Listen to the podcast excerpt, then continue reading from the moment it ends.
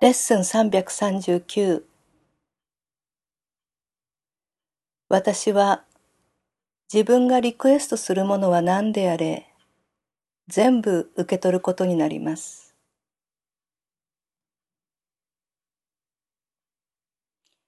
誰一人苦痛を望む者はいません。しかし痛みを快楽だと考えることはあり得ます。誰一人自分の幸せを避けようとする者はいません。しかし、喜びとは痛みを伴うもので、脅かしい危険なものだと考えることはあり得ます。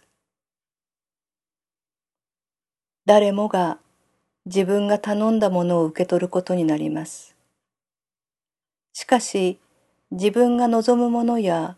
到達したい状態について混乱することは確かにあり得ます。その場合、受け取った時に自分が望んでいたものだと思えるものを頼むことなどできるものでしょうかその人は自分を脅かし、苦しみをもたらすことになるものをリクエストしてきました。今日こそ恐れを抱かず痛みと喜び、そして恐れと愛を取り違えることなく一日を過ごせるように、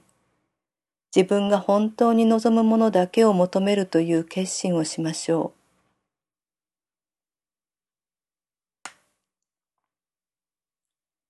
父よ、今日はあなたの日です。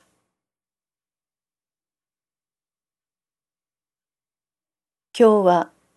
自分一人では何もしようとせず、ただ私が携わるすべての中にあなたの声を聞こうとする日です。